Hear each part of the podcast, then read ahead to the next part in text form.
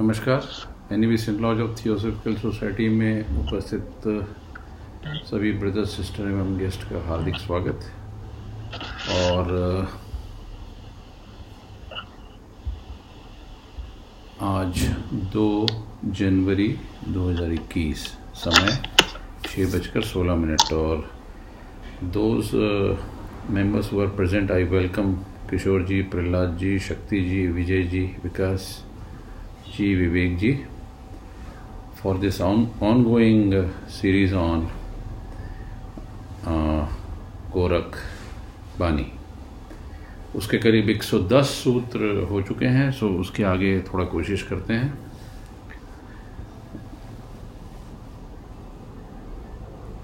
एक सौ ग्यारहवा सदगुरु गोरखनाथ जी का।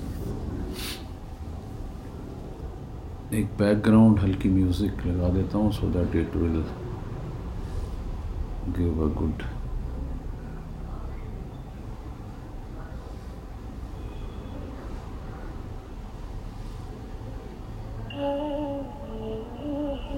background music आ रहा है ना? ज़्यादा तेज तो नहीं है? किशोर जी अनम्यूट करके बता दीजिए। नहीं, बढ़िया ठीक है। ठीक है ना? आवाज़ ठीक है। ठीक है परफेक्ट सो 111वां कहता है कि उदय न अस्त, राति न दिन। सर्व सचराचर, भाव न भिन्न सोई निरंजन, डाल न मूल। सर्व व्यापिक, सुषम न अस्थूल। बात हो रही है ब्रह्मरंध्र की। बात हो रही है एकाकार की, बात हो रही है कैवल्य की, बात हो रही है समाधि की। तो गोरख कहते हैं, न यहाँ उदय है, न अस्त है, न रात है, न दिन है। सभी चराचरमयी सृष्टि में कोई भी भिन्नता का भाव नहीं है। सर्वय सचराचर भाव न भिन्न। सोई निरंजन डाल न मूल। यानी कोई चर और अचर सृष्टि में कोई भेदभाव नहीं है, वही शुद्ध निरंजन ब्रह्म रह जाता है। मूल एवं शाखा, यानी अधिष्ठान और नाम रूप उपाधि का कोई भेद नहीं रह जाता। एकमात्र वही रह जाता है जो सर्वव्यापी है, जो कि न सूक्ष्म है, न स्थूल है। बंदत ब्रह्मांड फूटिबा, नगर सब लुटिबा, कोई न जानबा भेवम बदंत गोरख नाथ पिंड दर जब घेरिबा, तब पकड़िबा पंच देवम। मतलब ब्रह्मरंध्र में कुंडलिनी का सुषुम्ना से प्रवेश कराकर ब्रह्मांड को फोड़ देना चाहिए, गोरख कह रहे हैं। और शून्य रूपी उस ब्रह्म नगर को लूट लेना चाहिए, जिसका कि भेद कोई नहीं जान पाएगा। गोरक्षनाथ कहते हैं कि जब शरीर रूपी घर घेर लिया जाता है तभी पंचदेव पकड़ में आते हैं। पंचदेव मतलब पंच इंद्रियाँ और उनके साथ मन। अहंकार तुटिबा, निराकार फुटिबा, शोशिला गंग जमन का पानी। चंद सूरज दो शन मुशिरा शिला।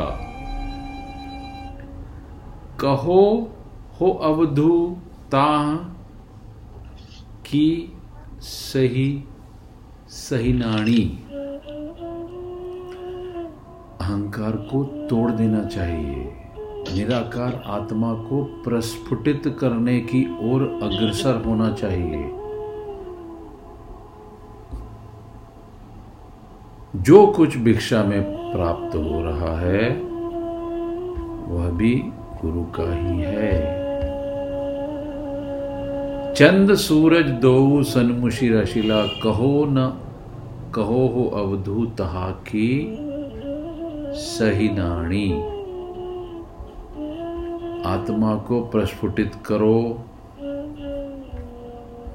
ताकि चाँद और सूरज में कोई भी भेद न रह जाए।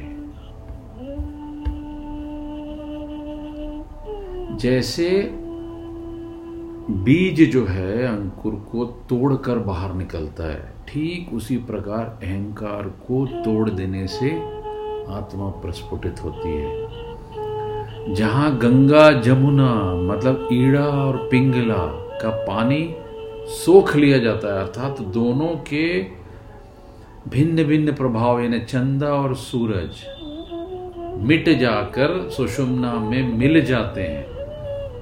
तथा सहस्त्रारस्थ यानी चंद्रमा और मूलधारस्थ यानी सूर्य। दोनों का विरोधी स्वभाव मिटकर सन्मुख कर दिया जाता है।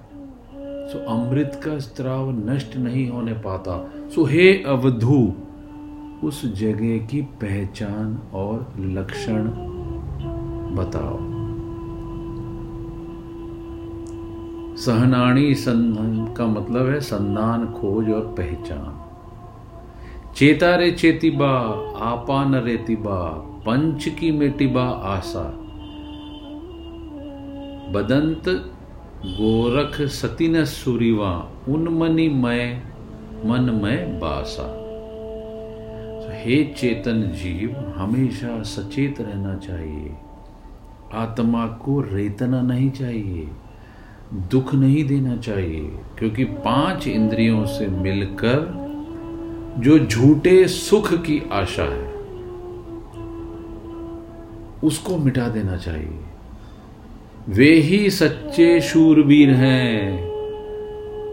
बदंत गोरख सतीरे सुरिबा, जो उन्मनी मन में बासा, यानी कि जो उन्मन अवस्था में, लीन मन में निवास करना जान लेते हैं।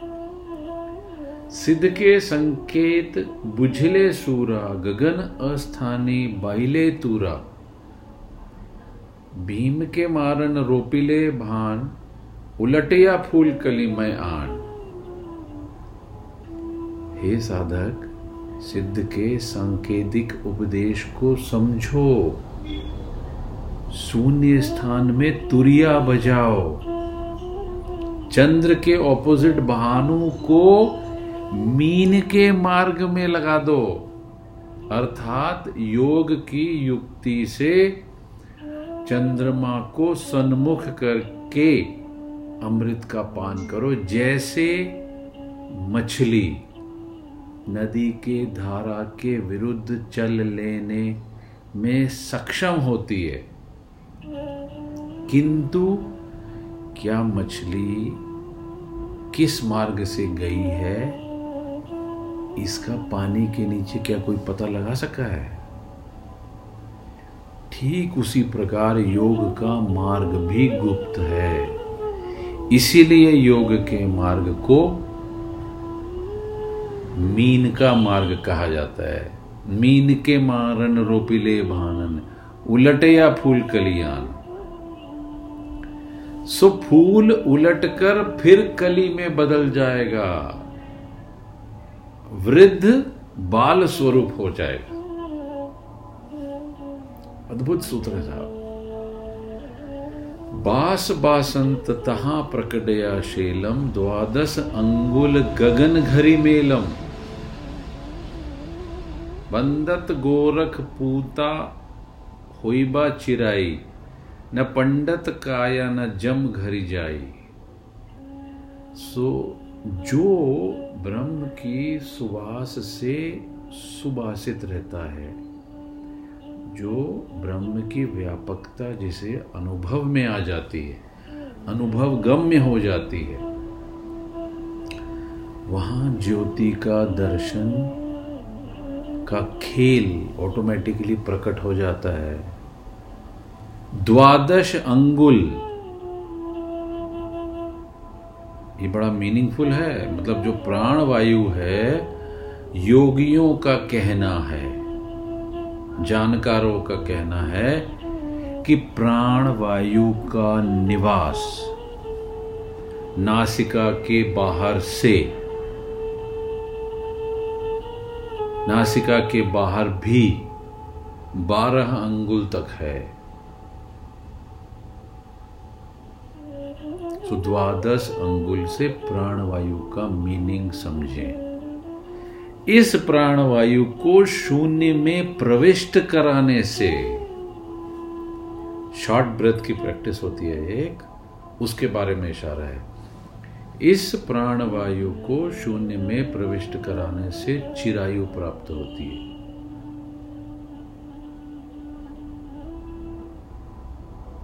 बंदत गोरा पूता होई चिराई, न पंडित का या न जम घर जाई।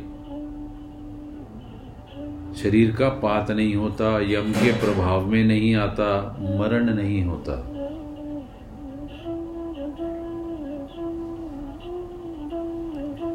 अन का मांस अनिल का हाड़, तत्ता का बंदा बशिबा बाई।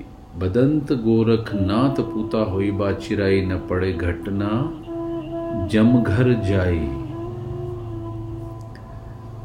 जो अन्न से बने हुए हमारा हाड़ मांस का पुतला है, उसमें वायु से बनी हुई हड्डी।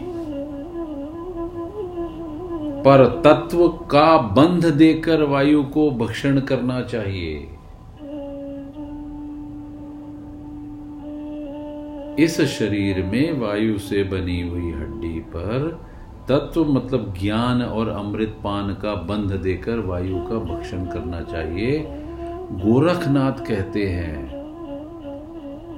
हे पुत्र, हे शिष्य, इससे शरीर का पात नहीं होगा, यम का प्रभाव नहीं रहेगा।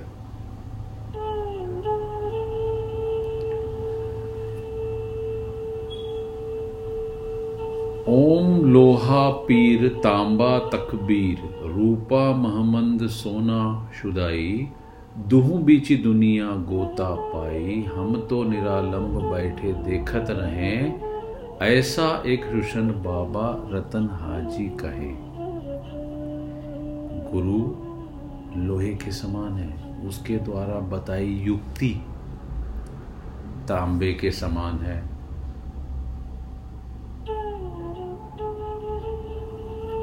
मोहम्मद चांदी के समान है और खुदा सोने के समान है।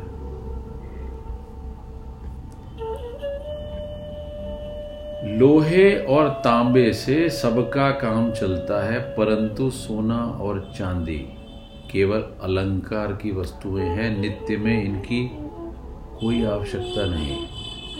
ठीक वैसे ही मोहम्मद और खुदा अर्थात ईश्वर और अवतार भी हैं। इन दोनों से, अर्थात मोहम्मद और खुदा और ईश्वर अवतार के बीच में दुनिया गोते खा रही है। परंतु हम मतलब जोगी, निराले एवं निराधार बिना किसी का आसरा लिए हुए बैठे, देखते रहते हैं। ऐसी उक्ति बाबा रतननाथ ने कही है।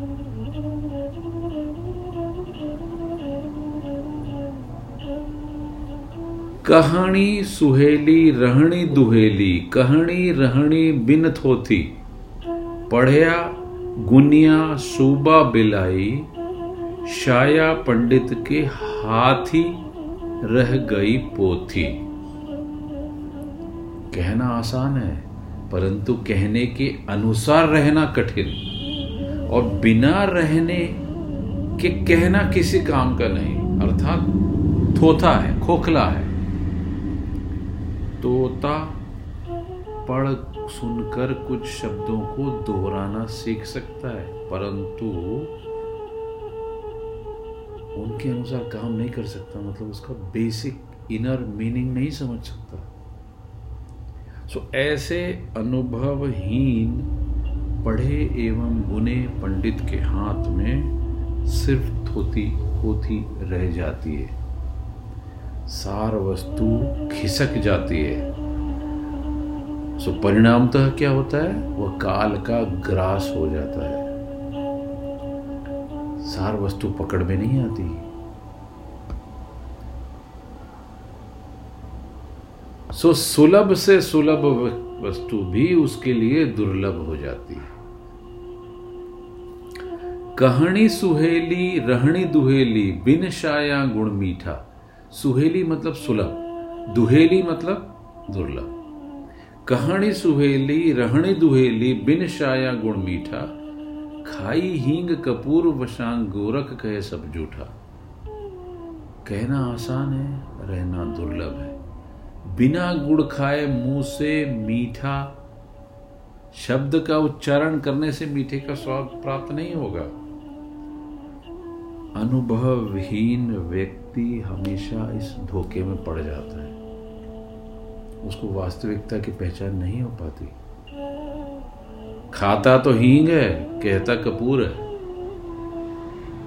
तो गोरख कहते हैं कि ये झूठा अनुभव है it's a lie experience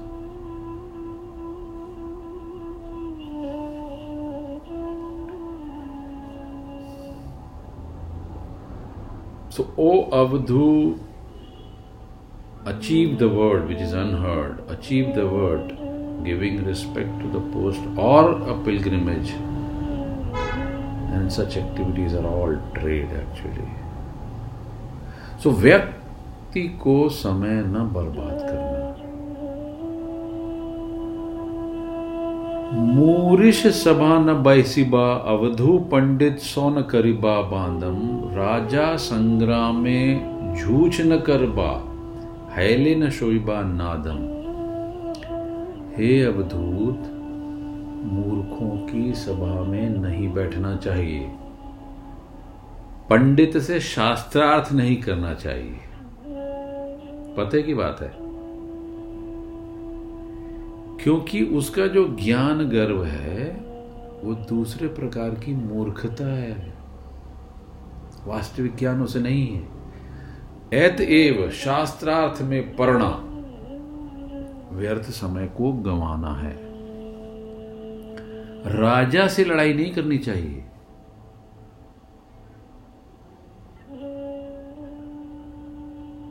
क्योंकि राजा के पास बाहुबल है। तो साधक को क्या करना चाहिए? साधक को आत्मबल बढ़ाना चाहिए। दोनों में कोई स्पर्धा है ही नहीं। लापरवाही से किसी भी प्रकार से पाए हुए नाद को खोना नहीं चाहिए। हृदय का भाव हाथ में जानिए। यहू कली आशीष छोटी बदंत गोरख सुन रे अवधू। करवे होई न सुनिकस टोटी। यह एक कली वाला समय है, इसमें लोगों के भाव अच्छे नहीं हैं। यह उनके कर्मों से पता चलता है, क्योंकि हृदय में जैसे भाव होंगे, हाथ से वैसे काम होंगे। सो गोरख कहते हैं कि, हे अवधु, जो कुछ गड्ढे में होगा, वही तो टोटी से बाहर निकलेगा। जल के संजमी अटल आकाश अन के संजमी ज्योति प्रकाश। पवना संजमी लागे बंद, व्यंद के संजमी थिरते कंद। जल के संयम से आकाश अटल होता है, ब्रह्म की स्थिति सुदृढ़ होती है। अन्न के संगम से ज्योति प्रकाशमान होती है। पवन के संयम से बंद लगता है, अर्थात नव द्वार बंद हो सकते हैं। और बिंदु के संयम से शरीर स्थिर हो जाता है। कंद के समान मतलब शिवलिंग के समान अंश भी हो जाता है, जिनके चारों ओर कुंडलिनी लिपटी बताई गई है। सबद बिंदो रे अवधु, सबद बिंदो थान मान सब धंधा। आत्मा मधे परमात्मा दी से ज्यो जल मधे चंदा। शब्द को प्राप्त करो, अवधु शब्द को प्राप्त करो। स्थान को मान देना आदि क्रियाएँ सब धंधा हैं। शब्द की ही प्राप्ति से तुम जानोगे कि आत्मा में परमात्मा वैसे ही दिखाई देती है, जैसे कि जल मध्य चंदा, जैसे जल में चंद्रमा का प्रतिबिंब।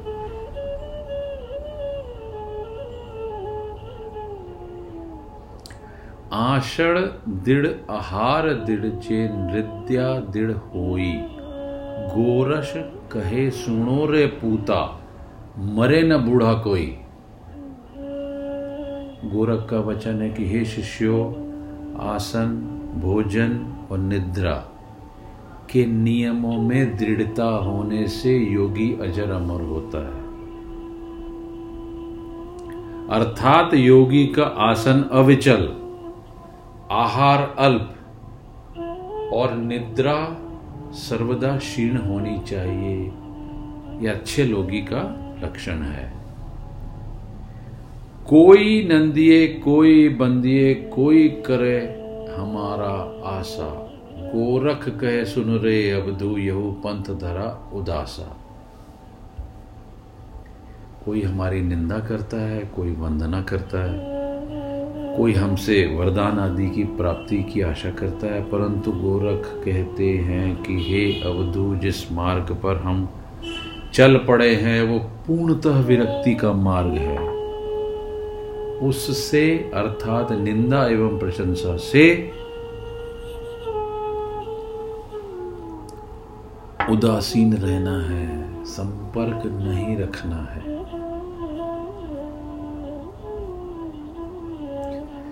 इकलश सिंगणी नवलश बान बेध्या मीन गगन अस्थान, बेध्या मीन गगन के साथ सती सती भाषण गोरखनाथ। योग की साधना से, एक लाख शिजिनियों से इकलश सिंगणी नवलश बान यानी एक लाख प्रत्यंचाओं से, अर्थात धनुषों से नौ लाख बाणों के छूटने के समान है। उससे ब्रह्म रंध्र स्थित मीन, अर्थात मक्षली, अर्थात लक्ष्य का तत्व निश्चय ही बिंद जाता है।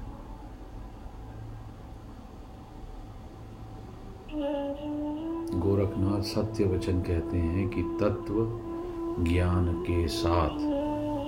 अगर ब्रह्मरंध्र भी भेद दिया जाए।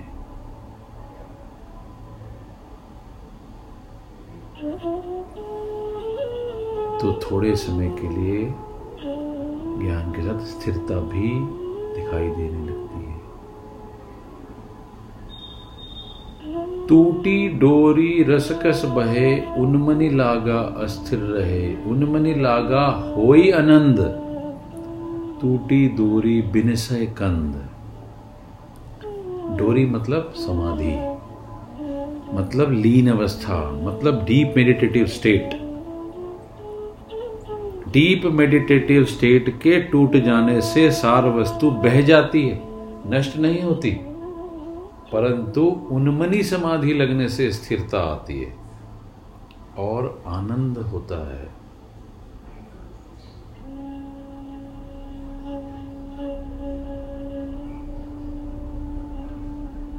परंतु समाधि के टूटने से शरीर नष्ट हो जाता। टूटी डोरी, बिनसय कंद।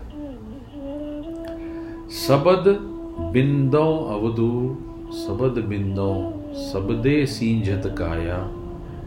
निनावड़ कोड़ी राजा मस्तक मुडाले परजा न अंत न पाया। सो हे अवधु, शब्द को प्राप्त करो। शब्द को प्राप्त करो। शब्द से शरीर सिद्ध होता है।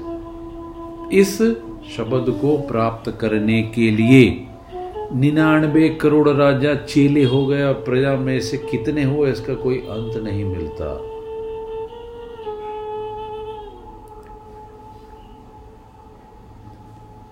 शरतर पवना रहे निरंतरी, महारस सीझे काया अभियंतरी।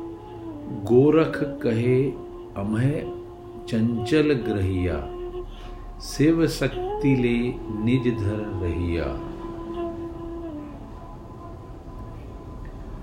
जब निरंतर पवन, तीक्ष्ण पवन चलेगी और निरंतर तीक्ष्ण पवन बना रहेगा तो चंचलता छूट जाती है।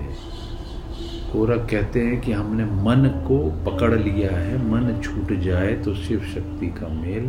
अपने आप अपने घर में रहते हुए आप अपने निज स्वरूप को पा लेते हैं।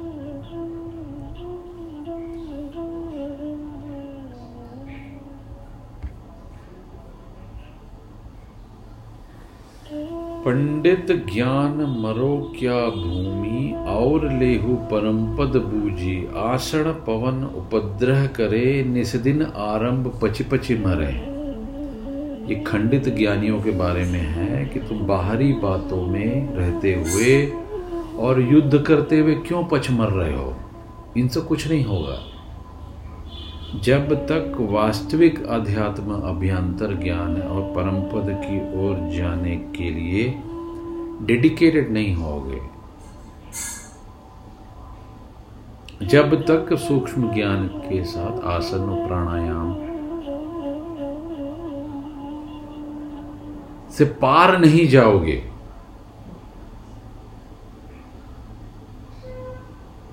तब तक उसे नहीं पाया जा सकता है। ट्रांसडेंटल स्टेट की बात कर रहे हैं। कहते हैं कि उन्मन जोगी दसवें द्वार नाद व्यंद ले धूधुकार। दसवें द्वार देई कपाट गोरख शोजी और बाट। योगी हमेशा दशम द्वार में समाधिस्थ होता है। नाद तथा बिंदु के मेल से धूधुकार मतलब महाशब्द मीन्स अनाहत नाद को सुनता रहता है। किंतु गोरखनाथ ने दशम द्वार को भी बंद करने की बात कही। दसवें द्वारे दे कपाट, गोरख शोजी और बाट। वो कह रहे हैं कि इस द्वार को भी बंद करके बाट जोहना, तब ही पर ब्रह्म की खोज की जा सकती है। आरंभ जोगी कथिला सार क्षिण क्षिण जोगी कहे शरीर विचार। तलबल व्यंद धरिबा एक तोल, तब जानिबा जोगी आरंभ के बोल।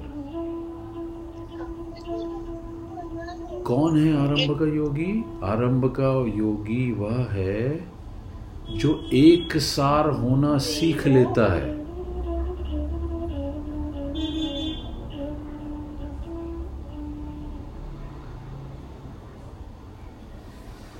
जो एक रस में रहे और क्षण क्षण विचार करता रहे और शर में पूरे सिरे तक एक तोल रूप से समत्व की रक्षा करे। तब समझना चाहिए कि वह योगी आगे की अवस्था के लिए कहे गए वचनों के लक्षण में प्रतिपादित होगा आगे। घट ही रही बा, मन न जाई दूर। अह निस पीवे जोगी बारुणी सूर। स्वाद विस्वाद बाइकल छीन। तब जानिबा जोगी घट का लछीन जब अपने शरीर में रहना हो, मन दूर न जाता हो, तब वह शूर, यानी योगी, रात दिन अमर वरुणी का पान करता है।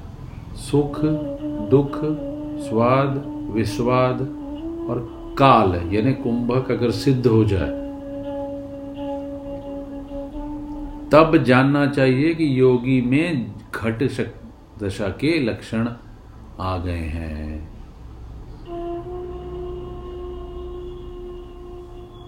परिचय जोगी उन्मन छेला अहनिसी इंचा कर देवत स्यू मेला। शिन शिन जोगी नाना रूप, तब जानिबा जोगी परिचय स्वरूप। परिचय जोगी कौन है जो उन्मन समाधि में हर वक्त क्रीड़ा करता रहता है, लीन रहता है, रात दिन अपनी इच्छा के अनुसार। देवता का मतलब पर ब्रह्म का समागम करता रहता है। और क्षण क्षण मतलब उन सिद्धियों के अनुसार नाना रूप धारण कर सकता है। बहुत हाई स्टेज की बात है सर तब जानना चाहिए कि योगी को स्वरूप का परिचय हो गया। इसके बाद की भी एक अवस्था है जो अगले सूत्र में कह रहे हैं। निष्पत्ति जोगी जानी बा कैसा? अग्नि पानी लोहा मन जैसा। राजा परजा समिकरी दे, तब जानिबा जोगी निष्पत्ति का भेष। निष्पत्ति प्राप्त योगी की क्या पहचान? जैसे अग्नि और पानी में लोहा शुद्ध होता, उसी प्रकार से नाना प्रकार की कठोर साधनाओं के द्वारा योगी शुद्ध होता। लोहा शुद्ध करने के लिए आग में गर्म करके बाद में ठंडा पानी डाला जाता है। और बुझाया जाता है।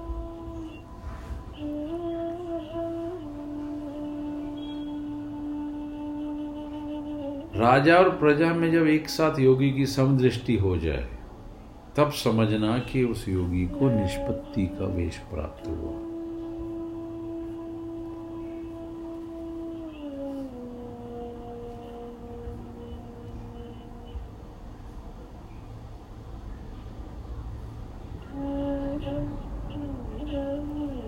थर्टी टू मिनट्स हो गए हैं। दो चार सूत्र और लेते हैं then we will stop it for today सूत्र नंबर हंड्रेड एंड फोर्टी अवधु शारे, शिरे शाटे झारे, मीठे उपजे रोग।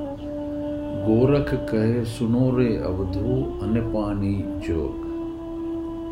नमकीन से शुक्र नष्ट होता, खट्टे से झरता। मीठे से रोग पैदा होता। इसलिए गोरख कहते हैं कि हे अवधू, योग केवल अन्न पानी के व्यवहार से ही सिद्ध होता है। मतलब खट्टा मीठा स्वाद के पीछे मतलब योगी को नहीं जाना चाहिए। बजरी करता अमरी राशे, अमरी करता बाई, भोग करता जिव्यंद राशे ते गोरख का गुरु भाई। वज्रोली करते हुए जो अमरोली की रक्षा करे। ये आसन प्राणायाम और जब हमने लिया था तो वज्रोली और इसकी मुद्राओं के बारे में चर्चा की। वज्रोली करते हुए अमरोली की रक्षा कर, करे, अमरोली करते हुए वायु की रक्षा करे, और भोग करते हुए बिंदु अर्थात रजस की रक्षा करे। वह गोरख का भाई है।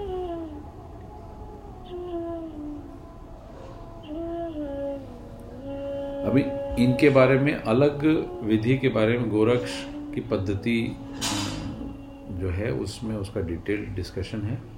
कभी मिला समय तो अपन लेंगे उसको। नाउ द नेक्स्ट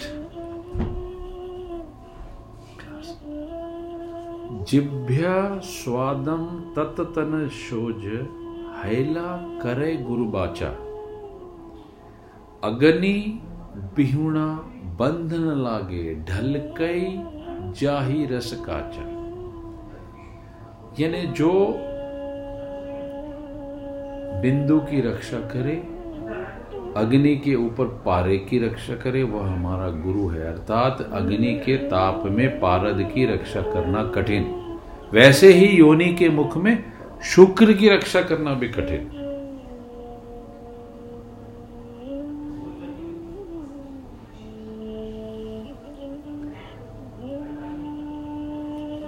जिव्या स्वाद तन, तत तत शौजे हेला करे गुरु बाचा। अग्नि बिहुना बंद न लागे, ढलके जाई रस काचा। जो जिव्या है, उससे हम हमेशा स्वाद के रूप में तत्व की खोज करना अगर सीख ले वो। और इस प्रकार स्वाद में ही अगर लगा रहे और शरीर के रस को योगाग्नि के अभाव में बांधे नहीं और कच्चा रह जाने से, वह अपने आप उस योगी के शरीर का वीर स्खलित हो जाता है। अवधु ईश्वर हमारे चेला भणिने मछिंदर बोलिए नाती, निगुरी पिरथी परलय जात थाए, हम उल्टी थापना थापी गोरख कहते हैं कि, हे अवधु, शिव हमारे चेला हैं। मत्स्येंद्र नाथ नाती चेले अर्थात चेले का चेला है। गजब बात बोल रहे हैं। हमें स्वयं गुरु धारण करने की आवश्यकता नहीं। क्यों? क्योंकि हमने सब कुछ जान लिए। किंतु इस डर से कि हमारा अनुकरण कर अज्ञानी लोग बिना गुरु के ही योगी होने का दम न भरने लगे। इसीलिए हमें मच्छेंद्र नाथ को गुरु बनाना पड़ा। जो वस्तुतः उलटबासी उलटी स्थापना का क्रम है। यदि हम ऐसा नहीं करते तो निगुरी पीरी थी परलय जाति थाते, हम उल्टी थापना थापी। यदि हम ऐसा नहीं करते तो गुरुहीन पृथ्वी प्रलय में चली जाती। ओ माय गॉड उल्टी थापना थापी, भरी भरी शाई, डरी डरी जाई, जोग नहीं पूता बड़ी बलाई। संजम होई बाही संग्रहो, इस विधि अकल पुरुष को गहो पेट भर भर कर खाने से बिंदु शरित होता है। I think somebody has not muted this ठीक है। उस दशा में योग संभव नहीं हो पाता, बल्कि योग बला हो जाता है। सो संयम धारण कर वायु का संग्रह करके उसे नष्ट होने से बचाना चाहिए। और इस प्रकार कला रहित मतलब परिवर्तन विहीन परमात्मा को मतलब वास्तविक पुरुष को प्राप्त करने की कोशिश करनी चाहिए।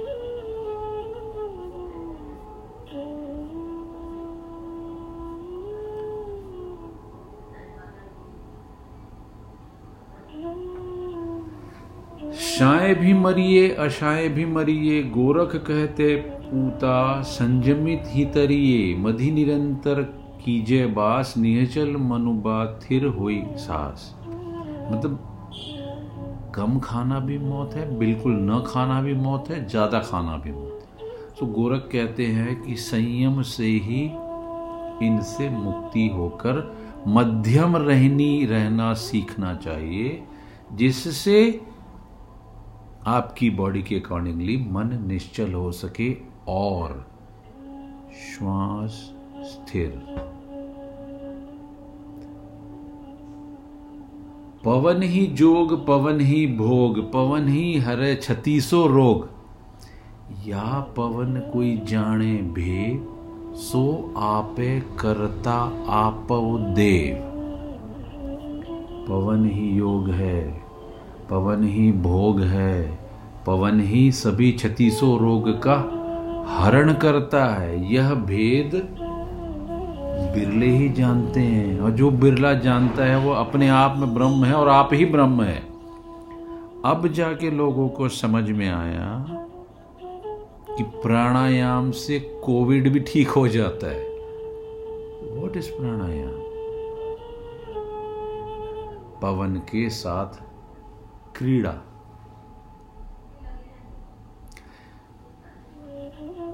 व्यंद ही जोग व्यंद ही भोग व्यंद ही हरो, चौसिठ रोग। या बिंद का कोई जाने भेव सो आपे करता आपो देव। बिंदु ही योग है, बिंदु ही भोग है, बिंदु ही चौसठ रोगों को हरण करता।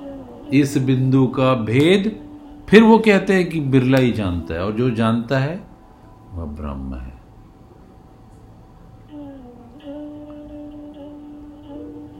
अब 149 लेते हैं। साच का शब्द सोना का रेख, निगुरा कौन चाणक, सगुना कौ उपदेश, गुर का मुंडिया गुर में रहे, निगुरा भ्रमे अवगुण गहे। जो सत्य का शब्द है ना साहब, वो सोने की रेखा के समान है, जो किसी भी कसौटी में हमेशा ही खरा उतरेगा। परंतु इस शब्द का, सत्य का उपदेश गोरख कह रहे हैं कि उनको ही होता है जिन्होंने योग्य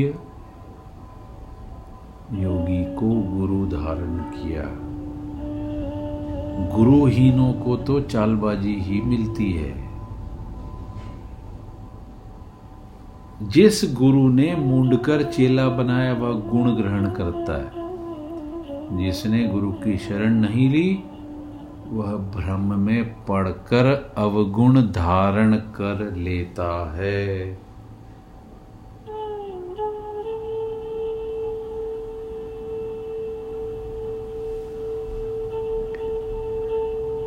सो so, आज का लास्ट लेते हैं हंड्रेड फिफ्टियथ है। Then we will invite the august gathering अवधु बुझना ते भूलना नाही अनभुज मग हारे। सुने जंगल भटकत फिरही मारे लिही बट मारे। सो so, जिसने इन चीज़ों को ठीक से समझ लिया वह भूलता नहीं है। किंतु जो समझ नहीं पाते वे मार्ग भूल जाते हैं। और सूने जंगल में भटकते फिरते हैं। फिर वहाँ कोई ठग उन्हें मार देता है। आज इतना ही